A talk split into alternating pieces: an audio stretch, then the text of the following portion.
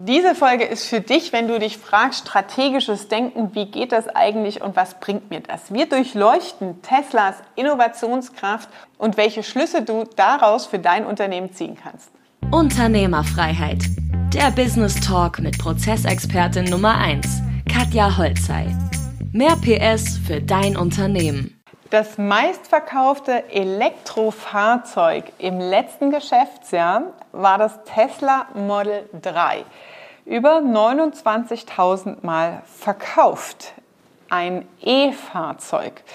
Wie schafft es denn so ein Unternehmen wie Tesla so massiv auf Vorsprung zu sein und in einen Markt, der eigentlich ein gesättigter Markt ist, wo es genug Autos, genug Varianten gibt, so in die Nische und Kerbe reinzuhauen, dass es massiv Marktanteile von alteingesessenen 100 Jahren Unternehmen einfach abgreift. Das Stichwort hier dahinter ist Zielgruppenverständnis und Innovation schaffen. Also bleiben wir mal zunächst beim Beispiel von Tesla. Was ist das Besondere an dem Tesla-Fahrzeug? Das Besondere ist, und so geht Innovation grundsätzlich auch für andere Branchen. Das ist ein kleiner Hack für dich ähm, von Insidern, äh, Investoren, Business Angels, wie die zum Beispiel neue Geschäftsmodelle, Start-ups kreieren und auch beurteilen, ob die Investition sich lohnt an der Stelle. Sie gehen in der Regel in einen angestaubten, bestehenden Markt, gucken sich an und beobachten, was könnte man Neues machen und kreieren dann ein USP, ein Merkmal, das besonders ähm, auffällig ist und holen sich dadurch Marktanteile. Einfaches Beispiel, ähm, in Deutschland sind die sehr bekannt, diese Camp David Hemden. Ja? Ähm, wie heißt der Dieter Bohlen? ich habe jetzt die aller im Kopf gehabt, aber das ist der falsche. Dieter Bohlen war einer der, der es als Marktfigur natürlich ins Fernsehen gebracht haben. Alle haben das nachgekauft. Ähm, Camp David Hemden, es ist ein normaler Markt für Herrenhemden, aber anders dargestellt mit einem Logo, viel sportlicher, anders geschnitten etc. pp. Das gleiche haben wir mit Socken von Jungfels beispielsweise. Angestaubter Sockenmarkt, es gibt Monopole, Falke Socken zum Beispiel. Und auf einmal kommen Socken für Herren in knalligsten bunten Farben mit Figuren drauf und gestickt, handgestickt drauf und so weiter und greifen einem angestaubten Markt disruptiv Marktanteile weg. Und genauso ist es mit Tesla.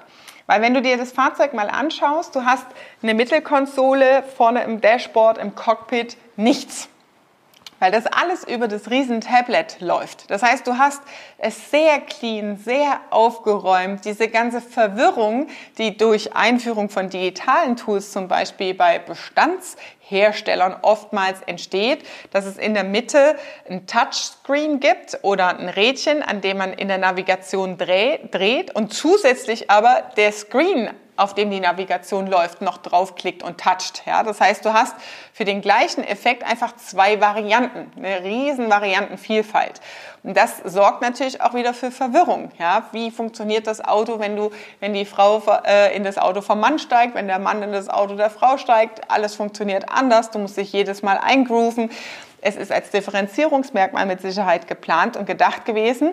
Und genau das ist die Nische und Kerbe, in die Tesla dann reingegangen ist, abgesehen jetzt vom E-Mobilitätsthema. Das heißt, die ganze Nutzeroberfläche ist so clean und aufgeräumt, dass es ein massives Differenzierungsmerkmal von Tesla grundsätzlich zu allen anderen Fahrzeugen, die es auf dem Markt gibt. Ja, das heißt, du gehst in einen angestaubten Bestandsmarkt und kreierst da eine Disruption, also einen Angriff, in dem du ein besonderes Erkennungsmerkmal quasi äh, ausgestaltest. Das bedeutet, du hast den riesen äh, Screen, das Tablet bei Tesla, darüber machst du die Lüftungsschlitze an, aus, Wärme, hoch, runter, die Sitzeinstellung rechts, links. Die komplette Navigation für das Fahrzeug läuft quasi nur über ein Eingabegerät und nicht über hunderte Knöpfe, wo man die Orientierung dafür braucht. Das ist das Erste vom Feeling. Das Zweite ist natürlich, dass Tesla als amerikanisches Unternehmen sich nicht in die große Lobbysphären deutscher Unternehmen und der Automobilbranche hier reinbegibt, sondern einfach macht. Ja? Und nicht zu viel Rücksicht nimmt auf was, wie, wo gibt es eine Ladesäule und wer ist dafür verantwortlich. Ich kann mich noch gut daran erinnern, als ich das Patent damals 2011 war, das angemeldet habe, ähm, gab es genau diese Diskussion in den betriebsinternen ähm, Sitzungen wir kreieren ein Fahrzeug, ein E-Fahrzeug, aber dafür ist ja die Infrastruktur nicht da. Aber wir bauen ja keine Straßen in Deutschland. Das ist ja wieder Frage des Bundes. Das ist ja wieder Frage der Politik. Geht mich nichts an. Und so hast du immer dieses Henne-Ei-Problem. Wer ist für was verantwortlich? Was macht Tesla? Und damit haben wir natürlich maximalen Marktverzug. Was macht Tesla? Sagt, interessiert mich nicht. Ich baue einfach eigene Ladesäulen, mache eigene Stecker und plane das in der Mobilität meiner Nutzer und meiner Kunden, Autokäufer mit ein und liefere dadurch eine eigene Tesla-Welt. Ja, das ist, genauso hat's Apple gemacht. Ja, alle Apple-User, ich kann mich noch erinnern, wo wir keine MacBooks hatten früher oder auch Smartphones und so weiter vor ein paar Jahren. Ja, warum muss man denn zu Mac wechseln? Das ist einfach geil. Keiner konnte dir beschreiben, diese Usability, diesen konkreten Vorteil, ähm, was denn so besonders Tolles dran ist. Es ist einfach einfacher, damit zu arbeiten. Es ist äh, kundenfreundlicher. Und du fragst dich die ganze Zeit, was ist dieses ominöse Ding, warum das so geil ist? Frag heute mal Tesla-Fahrer und äh, warum ist ein Tesla geil? Ich will nichts anderes mehr, ich fahre nur noch Tesla, also äh, das ist mein Ding. Lass es dir mal erklären. Ja? Es ist sehr schwer zu transportieren. Und ähm, das hat Tesla halt sehr erfolgreich geschafft, eine eigene Welt, sich nicht in diese politischen Diskussionen reinziehen zu lassen. Und dadurch gewinnt es natürlich massiv an Marktvorsprung und ist Marktführer in E-Mobilitätsfahrzeugen in Deutschland. Also das muss man sich mal auf der Zunge zergehen lassen. Das Land der Autos, das Land der Autoerfindung wird überholt durch E-Fahrzeuge eines amerikanischen Anbieters. Da muss man mal drüber nachdenken. Ja? Also, das ist für mich im übergeordneten Sinn, jetzt werde ich wieder krass emotional, ähm, äh, ein Symbol für Disruption und was gerade in unserer Wirtschaft los ist, was das bedeutet im Unternehmertum. Es ist nicht nur die Autobranche, es ist das Gleiche bei den Banken, bei den Versicherungen, bei allen anderen Branchen in der Baubranche. Amazon entwickelt gerade neue Innovationen, die komplett das Händlernetz krachen lassen werden in den nächsten Jahren.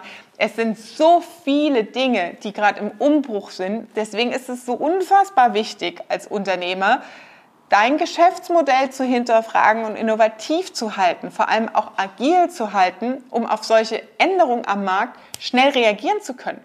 Und nicht erst zehn Jahre später, oh, mh, hm, ja, wir haben noch alles auf Papier, oh ja, wir sollten jetzt mal digitalisieren. Das ist ein Prozess. Also Innovation ist jetzt keine Diskette gab es ja früher, kenne ich noch, Diskette oder CD, die du dir reinschiebst, Software uploaden, dann ist das da. Das ist ein Veränderungsprozess in deinem Unternehmen, in deinen Abläufen, mit deinen Mitarbeitern, im kompletten Geschäftsmodell. Und es ist so unfassbar wichtig, dich damit auseinanderzusetzen. Also das ist für mich einfach so prägnant ein exorbitantes Beispiel dafür, wie massiv die Wirtschaft im Wandel ist. Die Neuzulassung an Benzin- und Dieselfahrzeugen ist im letzten Geschäftsjahr in Deutschland um 28,6 Prozent zurückgegangen. Was ich natürlich mega spannend sind, die Zahlen kannst du selber recherchieren äh, beim Statistischen Bundesamt, dass es sogar bei unserem Statistischen Bundesamt eine Statistik nur für Tesla gibt. Ich meine, wie krass ist das denn bitte, ähm, dass es Auswertungen, öffentliche äh, Kennzahlen dazu gibt. Dann ähm, haben wir natürlich äh, das ganze Thema Neuzulassungen, die wegfallen aufgrund der Antriebsart Benzin und Diesel hin zu E-Fahrzeugen, zeigt natürlich den großen, großen Trend im Thema Nachhaltigkeit, Umweltschutz, dass halt auch die Menschen da einen gewissen Trigger haben und Ehrgeiz haben, das zu unterstützen. Das Bewusstsein hat sich komplett verändert. Ich erinnere mich noch, wann war das im das war 2003 ungefähr, sehr, sehr lange her, hat VW ähm, eine Umfrage gemacht zum 3-Liter-Lupo. Das, äh, ja, so heißt er, nicht, dass er gleich angelaufen kommt, mein Hund. Ähm, das ist ein ganz kleines Auto, das nur 3 Liter verbraucht. und äh, hat eine Umfrage in der Fußgängerzone gemacht, ob die Leute sowas kaufen würden. Ähm, es gab viele, viele Lippenbekenntnisse. Daraufhin wurde dieses Fahrzeug entwickelt und keiner hat es gekauft. Das heißt, die Bereitschaft damals, 2003 bis 2005, ist so niedrig gewesen, auch wirklich in die Umsetzung, ins Handeln zu gehen, also von der Theorie, vom Kopf, oh ja, drei Liter macht Sinn, dann in dieses Fahrzeug das auch zu kaufen, das umweltfreundlich ist, war noch gar nicht da. Ja, das heißt, der Markt und Trend hat sich natürlich da auch massiv geändert. Was halt richtig krass und bezeichnend ist, finde ich, das ist so ein typisches Beispiel an Innovation, dass das sehr sprunghaft dann ansteigt mit solchen Innovationen. Das heißt, wir haben in den letzten vier Jahren fast eine Verzehnfachung des Marktanteils von Tesla im deutschen Markt. Also in vier Jahren 9,1 ist es, wenn du es genau ausrechnest, eine knappe Verzehnfachung der Marktanteile. Jetzt kannst du es natürlich exponentiell hochrechnen. Das ist tatsächlich immer so, wenn so eine Entwicklung ist, dass der Anteil am Anfang sehr schleppend und klein ist und dann ist es ein sprunghafter Anstieg. Und das ist halt was, wenn man sich mit Innovation nicht auseinandersetzt, was dann oft vergessen und vernachlässigt wird. Man denkt, oh, wir warten mal ab und wir gucken mal und wir überlegen noch und konzeptionieren noch. Und die Anteile sind dann so groß, dass du keine Chance mehr hast, hinterherzukommen. Das ist das wirklich große, große Risiko im Thema Innovation und Veränderung der Märkte. Wenn du diesen Anschluss verpasst, es ist dann nicht mehr aufholbar. Oder nur sehr teuer aufholbar. Das sehen wir bei äh, den ganzen klassischen Automobilherstellern, BMW, ähm, Audi, VW, Mercedes das gleiche, bei den Banken inzwischen auch. Die kaufen die Startups auf. Das heißt, die kaufen das Wissen ein, weil sie es selbst nicht auf die Kette kriegen. Das war Unternehmerfreiheit.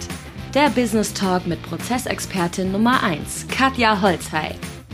Du willst keine Folge mehr verpassen, um dein Unternehmen mit PS auf die Straße zu bringen? Dann abonniere jetzt den Podcast und folge Katja auf Instagram.